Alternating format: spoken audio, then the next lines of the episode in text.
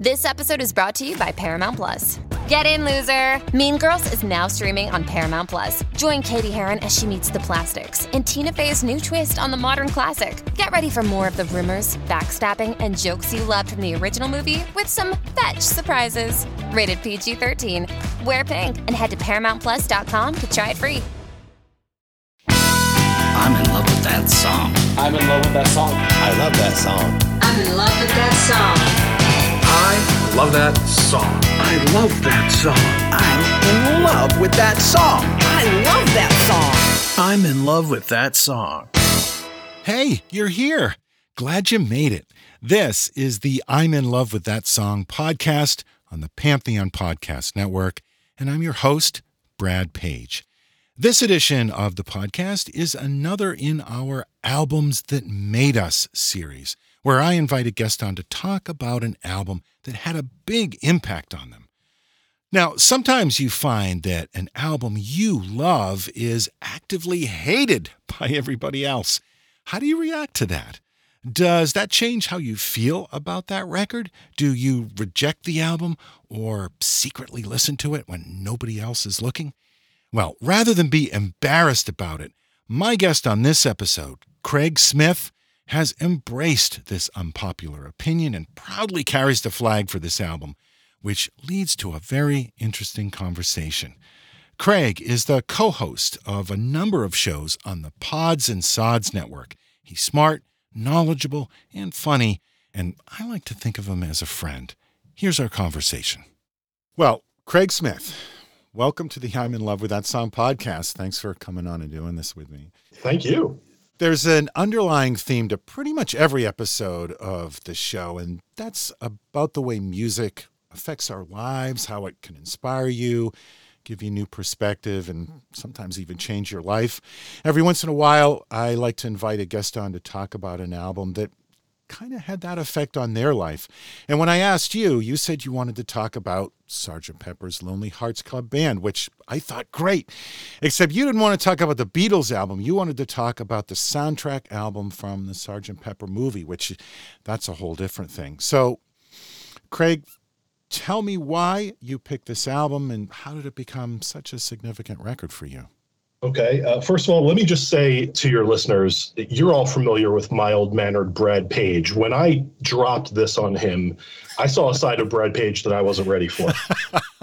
uh, so I, I, just want everybody to know that that exists. Um, I hope you don't have to experience it. I did so that you don't have to. Um, I mean, I, obviously, I'm not ignorant of the fact that it is a, a much maligned, hated record and film. Um, I was born in 1973. So to me, at five or six years old, this was a staple of HBO. I grew up in a, a home that had HBO and Prism. And uh, it was, you know, there's just that pocket of films that just represents that time for me. The Champ, My Bodyguard, Sergeant Pepper's Lonely Hearts Club Band. Like it's, they were on several times a week. And this was an event every time it was on. Mm-hmm. I was completely transfixed by it as a child. And it's one of those things that just it's it's your formative thing. You know, I've revisited it several times in the years that have passed since then. Sometimes I'm like, oof, and sometimes I'm like, you know, I like the feeling I'm getting from listening to or watching this. So it started for me as loving the film and I can get in that mindset and I can kind of put aside the obvious things that are wrong with this whole project, including the idea to do it in the first place. yeah. Um, most decisions powered by cocaine end up with some sort of problem. This one had lots of them. Yeah. Well, so, it, in so many ways, it's the perfect storm of the late 70s. It is. It's right. it's complete excess with a Beatles soundtrack under it. And like I was saying, I can, I can get in that mindset. I, I don't when I see the film, I see the problems with the film, but I don't think it's bad. You know, the film is filmed beautifully and the soundtrack in some spots is executed amazingly. There are definite missteps, but it was uh, it was a combination of of a couple things. The first record that I ever owned was Kiss Double Platinum.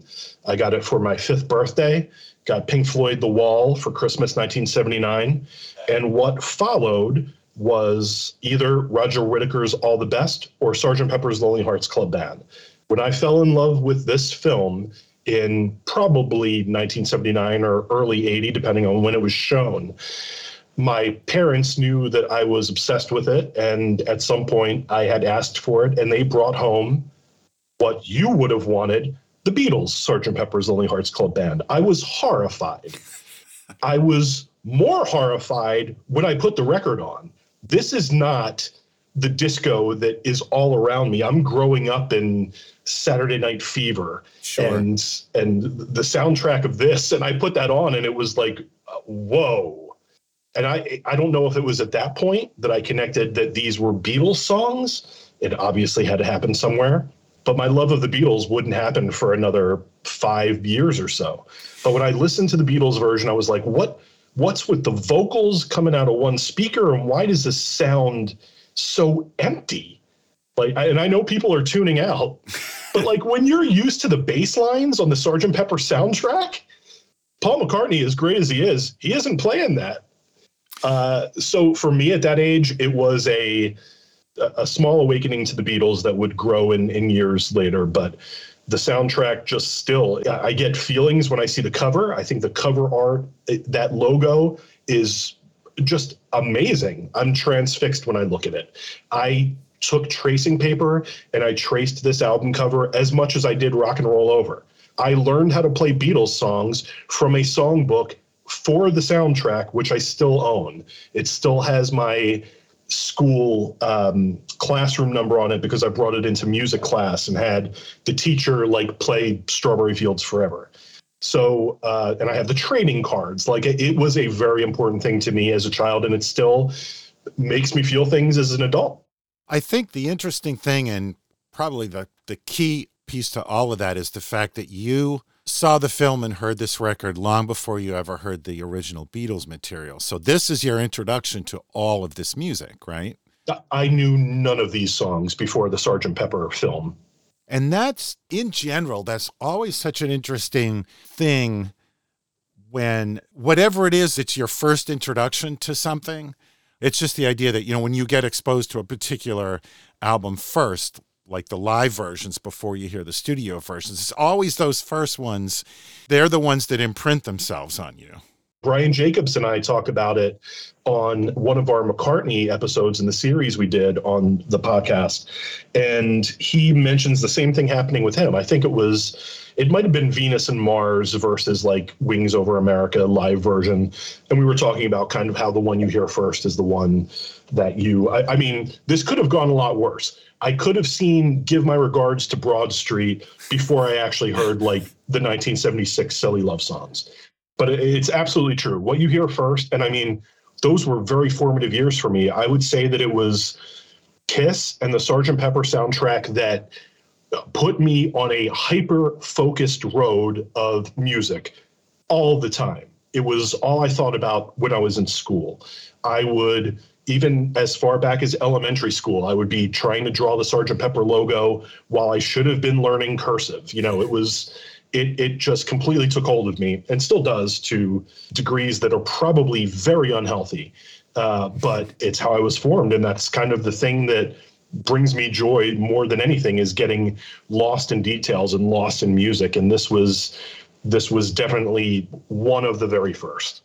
Thinking back to when you were a, a kid watching the film listen to the record, what were your favorite songs of the record? Which what were the things that really captivated you? It's hard not to go with something like Golden Slumbers. Golden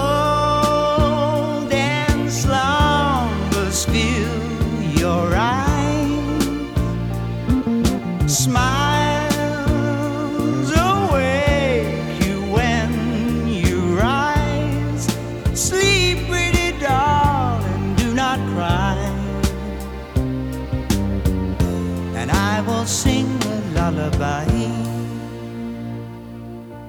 Once there was a way to get back homeward.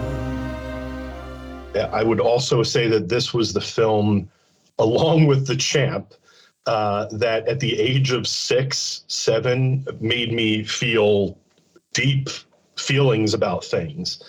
Golden Slumbers, The Long and Winding Road. I, I still, it might be sacrilege. I think I prefer The Long and Winding Road done by Peter Frampton. The long and winding road that leads to your door will never disappear. I've seen that road before. It always leads me here. Lead me to your door.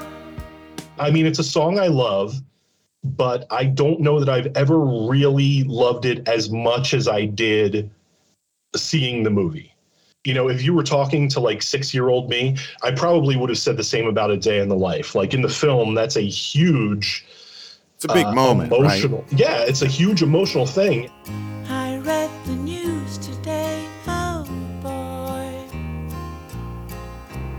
about a lucky man who made the grade. And though the news was rather sad, well, I just had to laugh. Saw the photograph. He blew his mind out in a car. And of course, you know, the the 1967 A Day in the Life, you you can't touch it.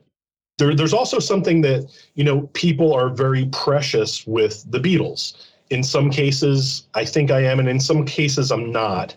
Um, but there are people out there that are absolutely like these are songs you shouldn't touch.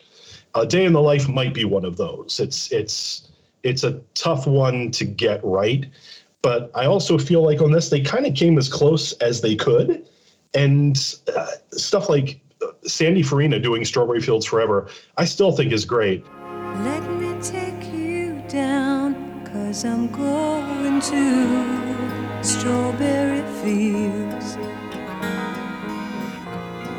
Nothing is real, and nothing to get hung about. Strawberry fields forever. Living is easy with eyes closed. Misunderstanding all you see. The original is kind of on its own island as far as I'm concerned. It's one of my absolute favorite Beatles songs, but I love her voice and I love the arrangement of it. It's it's totally kind of turned on its head. The end goes into this crazy Moog thing that it doesn't try to replicate the original crazy Mellotron ending, but it it kind of recalls it a little bit.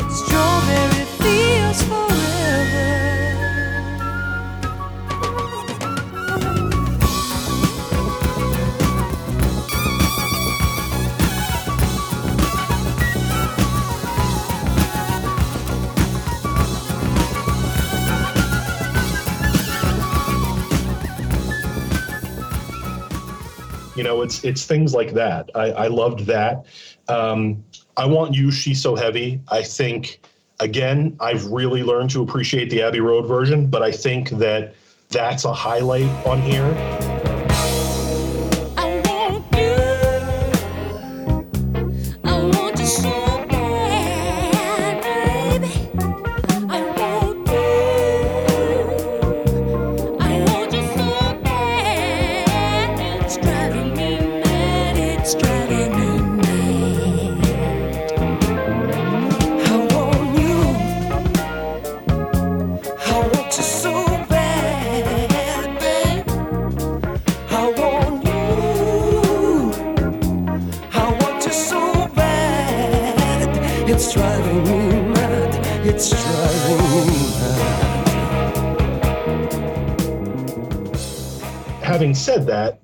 Definitely things on the album that fall completely flat. Like anything not sung by, and I'm sure you have listeners that can't stand the Bee Gees or whatever, but anything not sung by the Bee Gees or Peter Frampton, you know, the, the stuff, the George Burns stuff, uh, Steve Martin doing Maxwell Silver Hammer, you know, the stuff that's wacky stuff for the film doesn't, it, it's a tough listen when you're just listening to the record.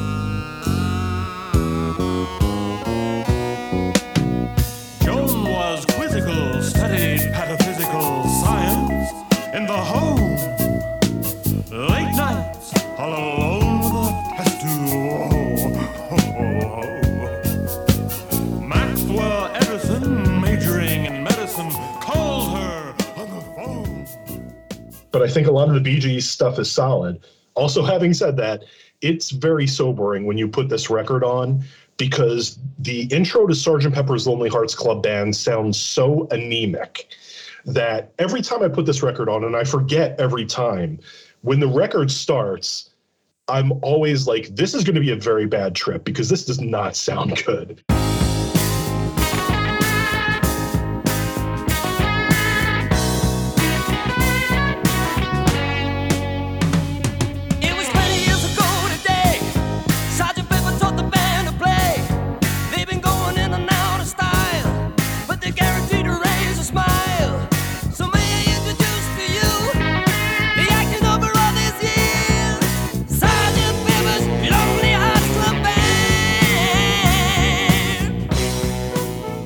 But it really kind of fleshes out really quickly after that. And there are there are things that people would consider sacrilege, like the "What's done to Here Comes the Sun." It's one of the funkiest bass lines I've ever heard.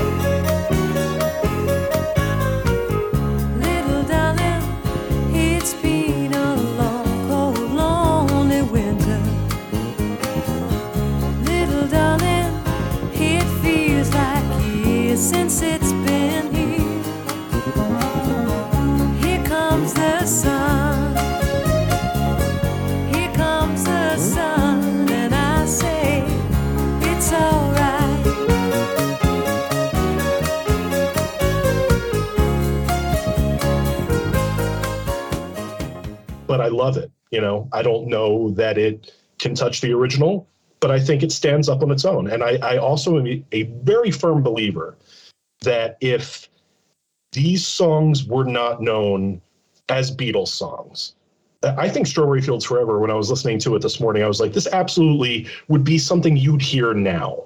Like it's done that well, but it will never get the respect it deserves because of the album it's on and what it's wrapped in. Um, so I, I- think there's there's a lot on this album that that really really holds up. Yeah. I mean, I I largely agree. I think the furthest you get from the Peter Frampton and Bee Gees tracks, the worse the record gets. Yeah. Um the the Wait, closer it gets to this? What?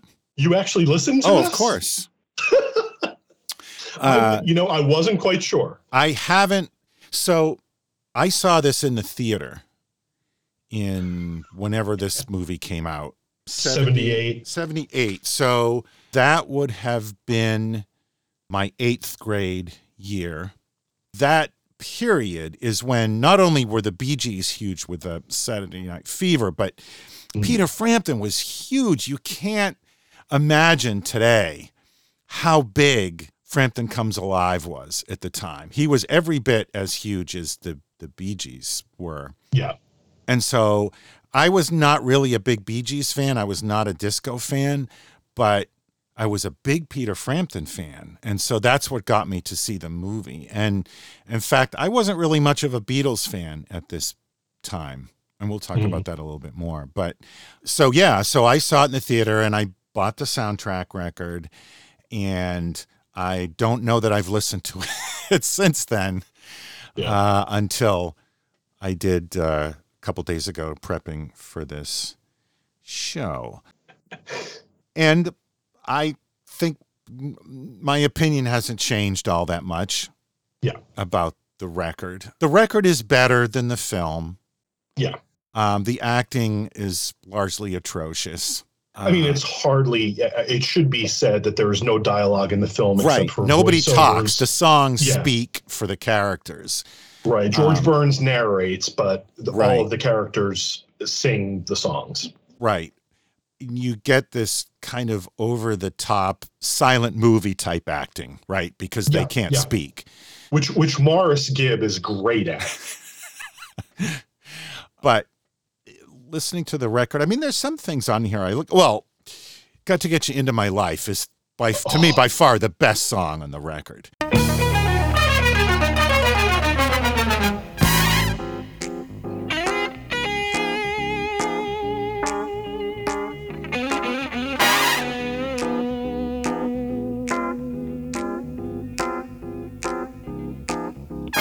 Got to get you into my life,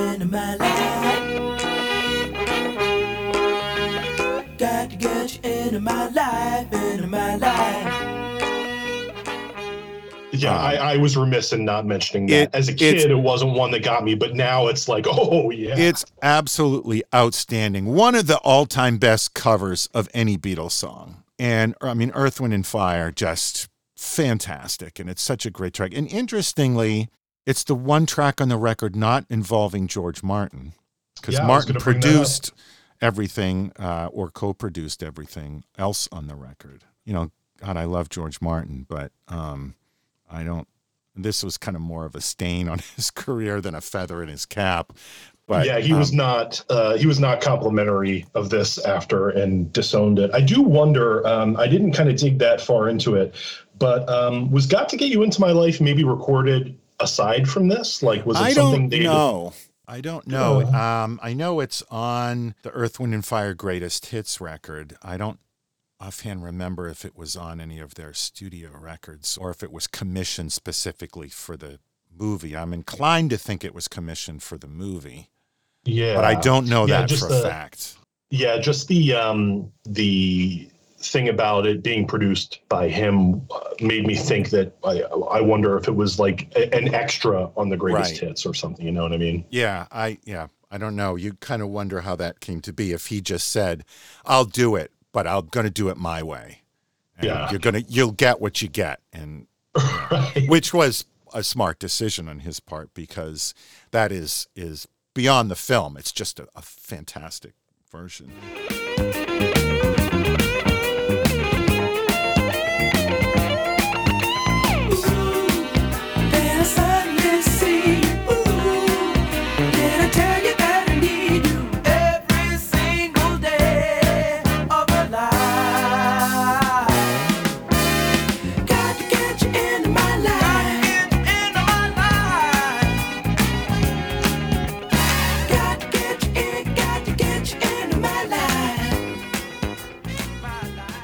But beyond that, probably probably my favorite track would be "Getting Better." It's good. Yeah. That's a great version of that song. You know, comparatively anyway.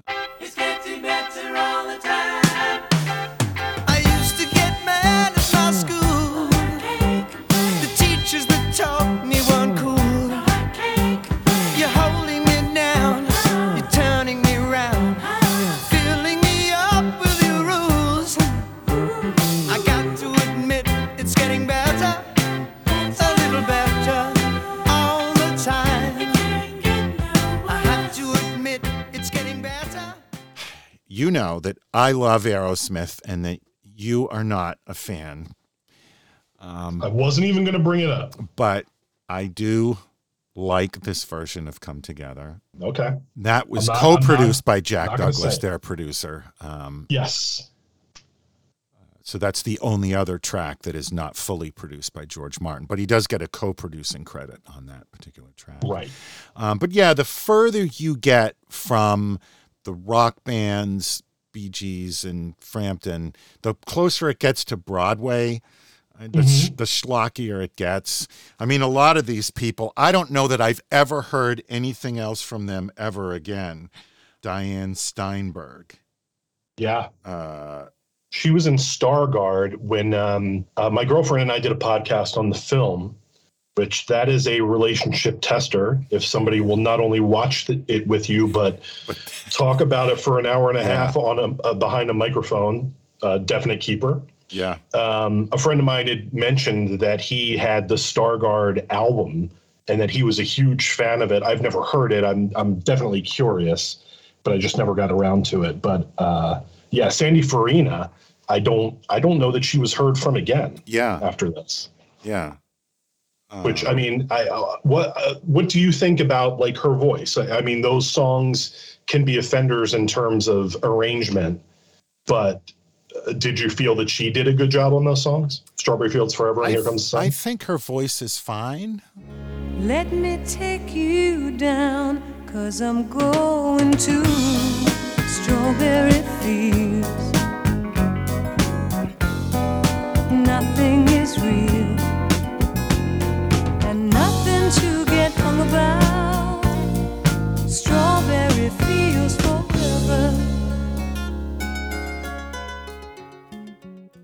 You know, a lot of the arrangements I'm just so not really into. Again, it starts to feel more Broadway to me. Looks like she Um, did have a couple singles after that, but but not much else. Yeah. Also, And- I, I, it may have been my first crush. She may have been my first crush, so we have to factor this in as well. Sure. Yep. That's important. hmm Another And it also might be why I don't like Steven Tyler. because he killed her or whatever. I mean, huge spoiler, but yes. So maybe that's where it all comes from. It could be that would that would explain a lot.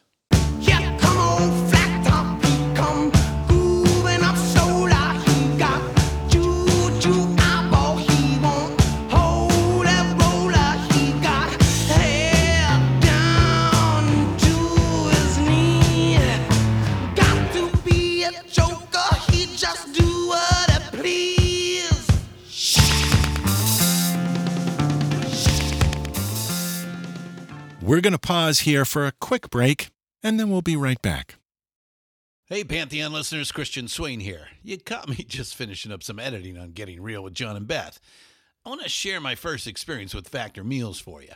I think you'll find this interesting because I bet the same thing happens to you.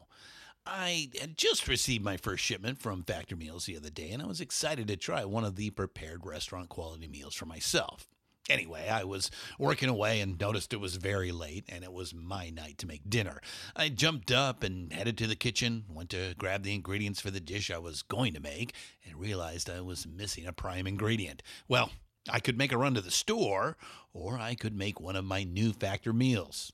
Actually, the choice was easy. I grabbed a cavatappi, an Italian style pork ragu with garlic broccoli, heated the oven per instructions, and minutes later was enjoying a very delicious, nutritious, and dietitian approved meal.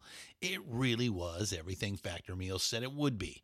No prep, no mess meals. Factor Meals are 100% ready to heat and eat.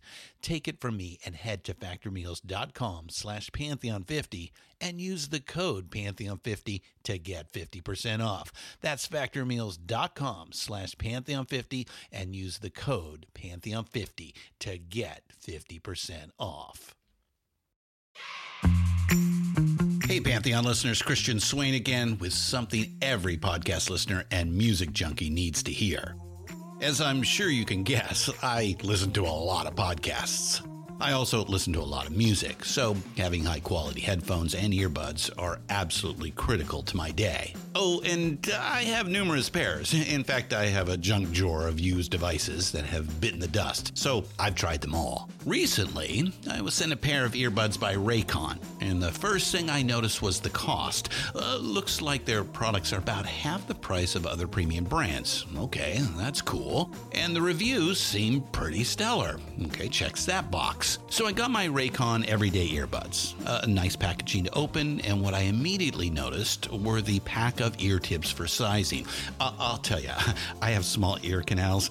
Uh, I know a flaw. So to see choices for the best fit, uh, especially while exercising, oh yeah. And yes, they were immediately comfortable. Sound quality was great too. Plus, I have three EQ options that I love because I like more bass in my music and less in the podcasts. Eight hours of playtime for the battery is great as well. Surround sound, noise canceling, and awareness mode all included. I think I'm in business, and I just realized I've had them in all day. Like I said, super comfortable. Go to buyraycon.com slash pantheon today to get 20% off your Raycon order plus free shipping. That's right, you'll get 20% off and free shipping at buyraycon.com slash pantheon.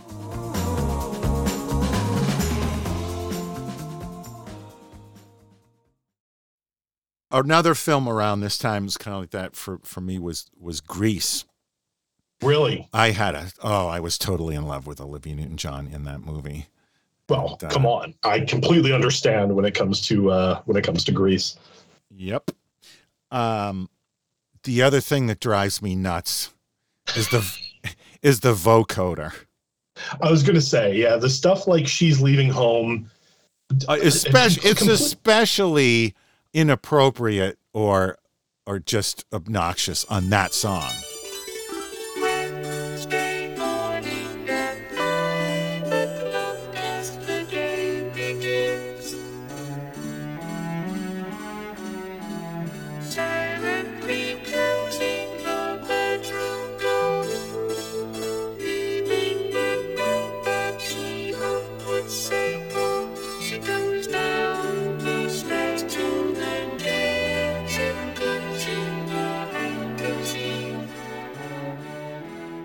Yeah, like me, Mr. Mustard. I Yeah, don't care, like but, okay, it's still gimmicky on Mean Mr. Mustard. Yes,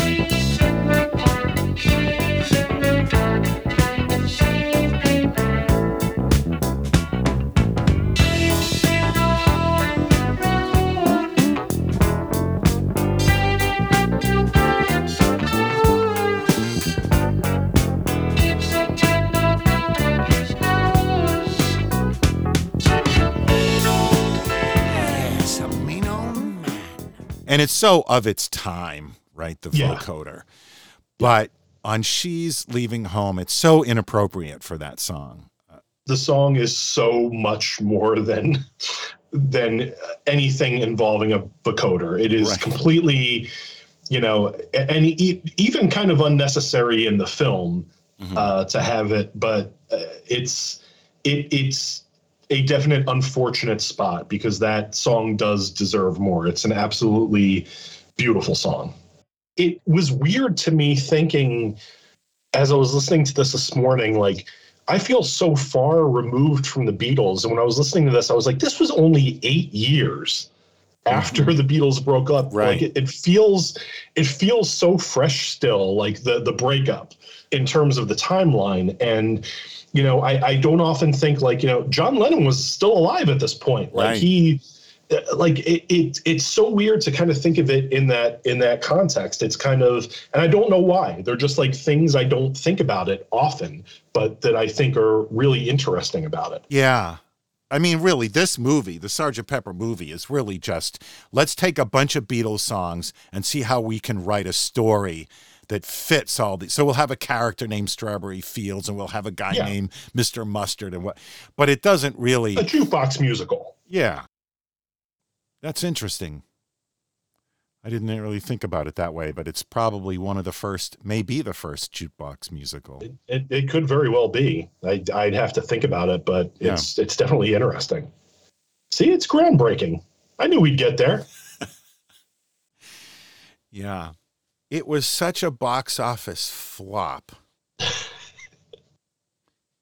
I mean, It it, practically ruined Peter Frampton's career. it did and i mean i i think the bee gees as well uh they i mean they It hurt them. It hurt them a little less, I think. But they, I mean, Less. nobody came out of this thing without a stink on them. Sure. Well, disco, the disco backlash is really what hurt the Bee Gees, but uh, I Yeah. mean, this certainly didn't. It help. contributed to that. Yeah, and I, I, it was interesting to me because I didn't even know all this, uh, and it wasn't until like years went on, and I learned that it was like so reviled by people, and I was completely blindsided by that. I had no idea. And then, like, you know, as years went on, like I posted something about it this morning, and it will just attract everybody that wants to shoot it down Yeah. but uh, yeah, I had no idea that it would that it had this kind of reputation until much later. But that's that's what makes the record important is Yeah, is your memory of it, you know. yeah, your experience of it. Well, one of the things that when you mentioned this record and talking about how this was kind of your in to Mhm. the Beatles catalog. It made me think about kind of a record that was that way for me, which was the Wings live album, Wings Over America. This has come up on the show surprisingly uh, uh, more than I ever would have thought. The era of the record and tape clubs. Oh yeah. Columbia House and the RCA Record Club, of which I was a member of both, and I've talked about it on this podcast a number of times. And it's really reminded me just how important those record clubs were to my early, early exposure to music and collecting records. And for those that don't remember, they you'd see an ad in a magazine where you could send in a dime or a penny and you'd get 10 albums and you had to agree over the next year to buy like four records or whatever it was. It varied, whatever the deal Yeah. was. But it was a great way to get a whole bunch of free records. And then usually you bought your required allotment of four or seven or whatever the hell it was. And then you'd cancel your membership and then you'd re up again and get 10 new free records and, and keep Right. going like that. Yeah. And that's how I initially built my record collection. And uh, some of the first records I got were Frampton Comes Alive, first Boston album, Queen Day at the Races, and Wings Over America was in there. Now, is Um, this 1976 or is this like This at a point after? this would have been 76, 77. Um, Okay, so it's fresh. it's fresh because what inspired me to get that record, maybe I'm amazed, was a single at the time. And it was such a great single. And that's what uh, put it on my radar. And that was my introduction to virtually all of these songs because, again, it was one of the first dozen albums that I owned. And at the time, I preferred those versions over the Beatles versions. He does a half a dozen Beatles songs on the record. But yeah, so you know when you talk about a record that kind of like that was my in to the Beatles catalog. Um, sort of these modern versions, even though they were live, just you know, in general, it's a more modern sound. And to this day, Wings Over America is one of my all-time favorite records. It's probably my favorite live album of all time. It's it's definitely my favorite live album of all time. I absolutely, I think it's McCartney at. I mean, I feel like he's had a lot of peaks. 1969 is one of them, and it's huge. But there's something about live McCartney in 1976. That voice mm-hmm. and just some of the most kick-ass rock and roll on that record that you know I, I don't know that I was expecting. that This is a record I first heard in like 87 right after I got into the Beatles in like 86, got my first CD player in 87. And right after, uh, I think All the Best was my first McCartney CD, Press to Play, my first McCartney vinyl. Uh, and then shortly after, I got Wings Over America. And I, I don't even know why, um, but that was one that I might have found it on sale or used or something. And um, I couldn't believe it. Uh, the just it, it's got the best one, two, three opening punch Absolutely. of a live album. What, Yep. Maybe my my Venus and Mars into Rock show is fine, but one of the my favorite moments of recorded music is when Rock show ends and he starts playing the drum beat to Jet.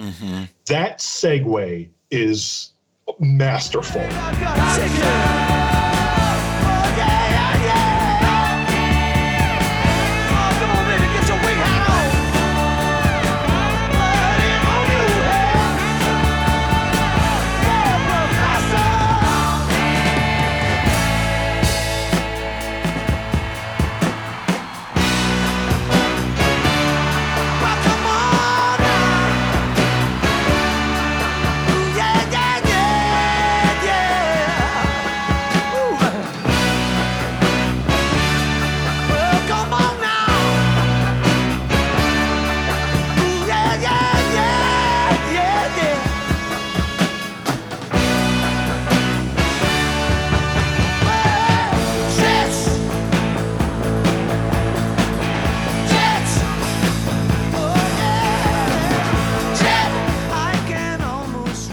It's so simple, but it, it is just I mean it really amps you up for Jet and oh what a my way to open it's- a show. I mean, it's it the really perfect is. opening Oh, for a show. And I know exactly yeah, and the is. band I- kicks ass. Yeah, they do. Um, I know exactly how I got into it. I can't believe I forgot this. I had a um, a cousin who I called my uncle, who was a drug dealer. Uh, I was not aware of this, and had a collection of Beatles that was probably like tens and thousands of dollars. He had given me a VHS that was like six hours long, had uh, the Bangladesh concert, it had Magical Mystery Tour, pretty sure it had Let It Be, and it had Rock Show. And I was blown away. That is where I first got a whiff of this stuff. And that's what made me buy the CD. I can't believe I forgot that detail. But yeah, it was it was seeing just the opening of the show and being like, oh my God. Like this is this is McCartney in 1976. Are you kidding me? Like this is this is a superhero right here.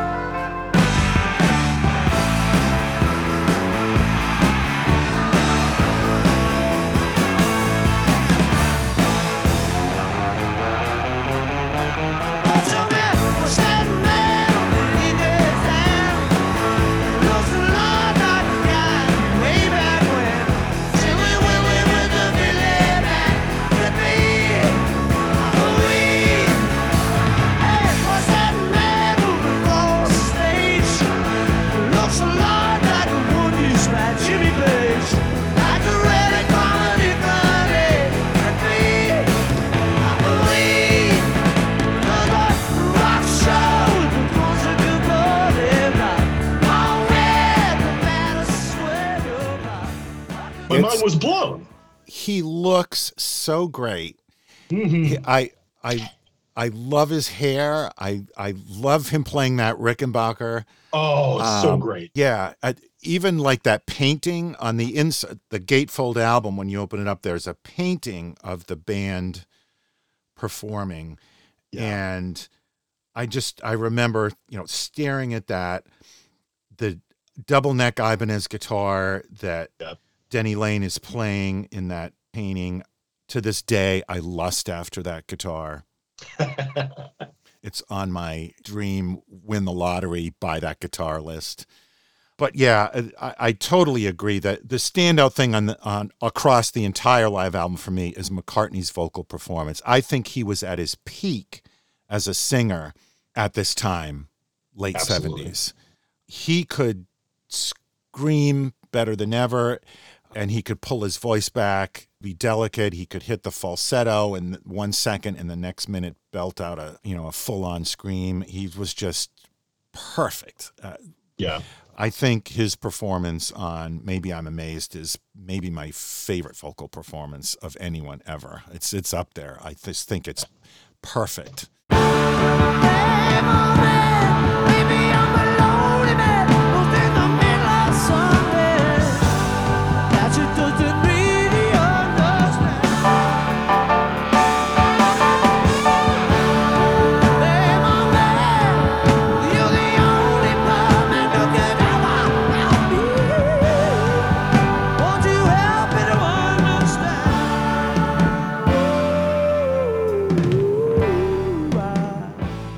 Agreed. perfect. And that guitar solo by Jimmy McCulloch is Oh my one God. of my favorites. The, watching him do that, he, he's it's like butter. He's Mhm. he's it, it, it.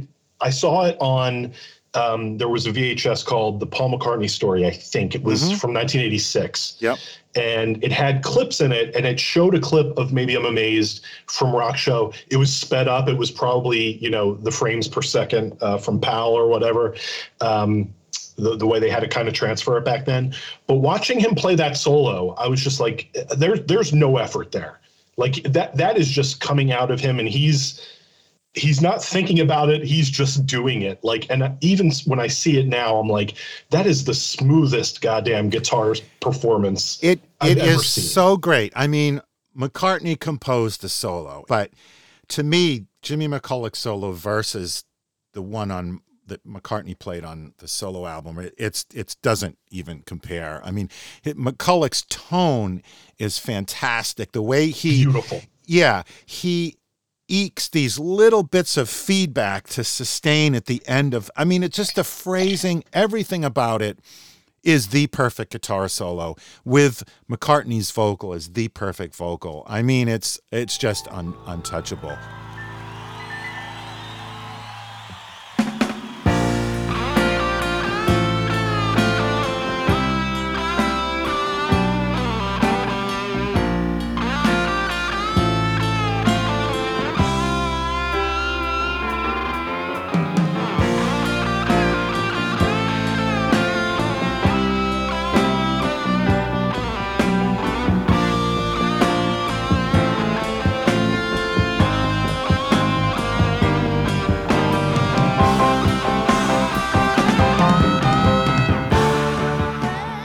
And as great as Paul is as singing through the, the album, to me, the secret weapon of that album is Jimmy McCulloch. His guitar solos are fantastic throughout the whole record. Just great Completely tone, agree. great performance. Um, never overplays, but he's totally hot when when he gets his moments to to throw a lick in. Just fantastic. That guy had a tragic story. I, I was just going to say, what what a tragedy. What a I yeah, mean, what a waste, frankly. yeah. It, it yeah, it really is. So much promise. Mhm. You know, it's he he was kind of perfect in that band.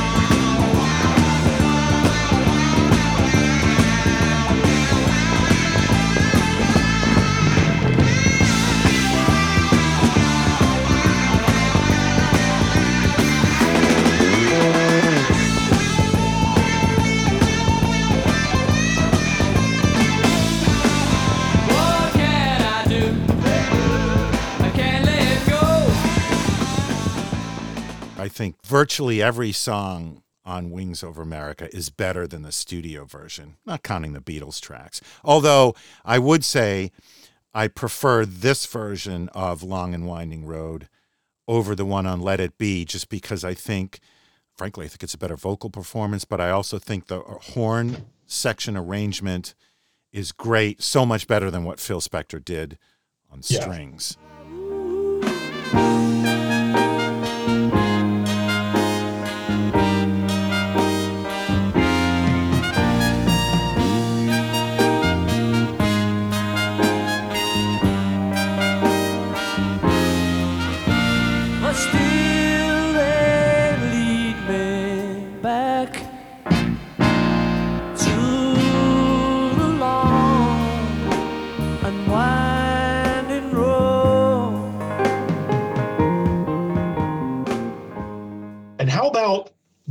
The weirdest cover ever, Richard Cory?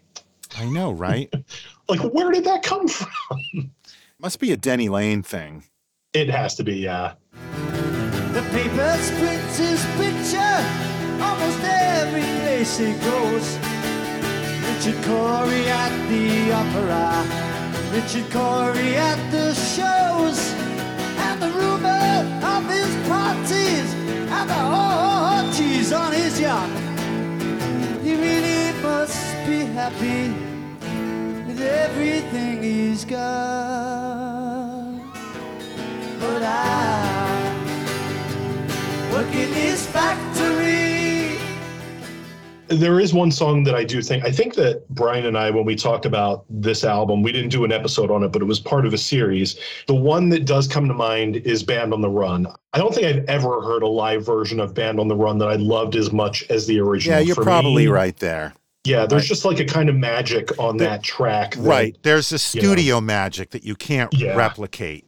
Uh, Yeah, but like everything else, I think I think I take the live version, or Yeah. at least that live version it. of Jet is better. Oh God, what yeah, you know, and one of the things that makes this record so great is that he has a real horn section, uh huh. and that those live horns add a lot. They do, Um, they do.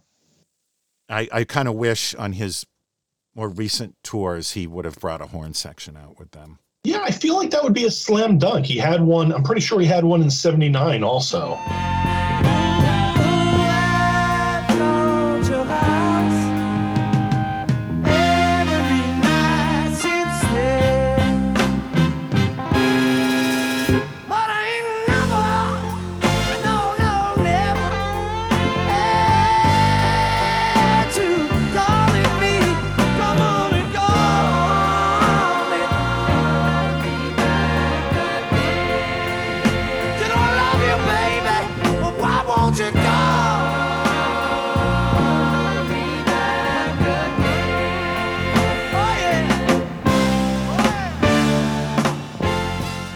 Yeah, yeah. It's, you know, Wings Over America is just such a formative record for me. Um, it really established my love of McCartney, which then blossomed into a love of the Beatles. Kind of the same way that Sgt. Pepper, the soundtrack, kind of was your entryway into, into the Beatles catalog. Um, and, Mhm. you know, my feeling is no matter how you get there, the fact that you got there is the, the important thing. Well, thanks for doing this with me. It's great to talk about the Sgt. Pepper record, something I wasn't sure I would ever do. well, uh, thank you, thank you for agreeing to it and for actually going through with it. Oh, absolutely. This is exactly the kind of thing that I try to get out of these episodes. Is and the more interesting the record is, more obscure or whatever, the more I think the more interesting the story is, and that certainly is a great story. So thank you for sharing it with us, Thank and for coming on the "I'm in Love with That Song" podcast. Thanks, Craig. Talk to you soon. Thank you, much appreciated, and uh, a true honor. Well, thanks. And that was my conversation with Craig Smith. You can listen to more of Craig over on the Pods and Sods Network. There's a ton of great content there. Highly recommended. This show will be back in two weeks with another new episode. You can find all of our previous episodes on our website, lovethatsongpodcast.com, or just look for them in your favorite podcast player. You can leave a review on podchaser.com or share your thoughts and feedback with us on our Facebook page. Just look for the I'm in Love with That Song podcast on Facebook and you'll find us. And if you want to support this show, the best thing you can do is to tell a friend about it because your recommendations are the best way to spread the word about this show. Thanks for listening to Craig Smith and myself on this episode, and I'll be back soon with another edition of the I'm in Love with That Song podcast.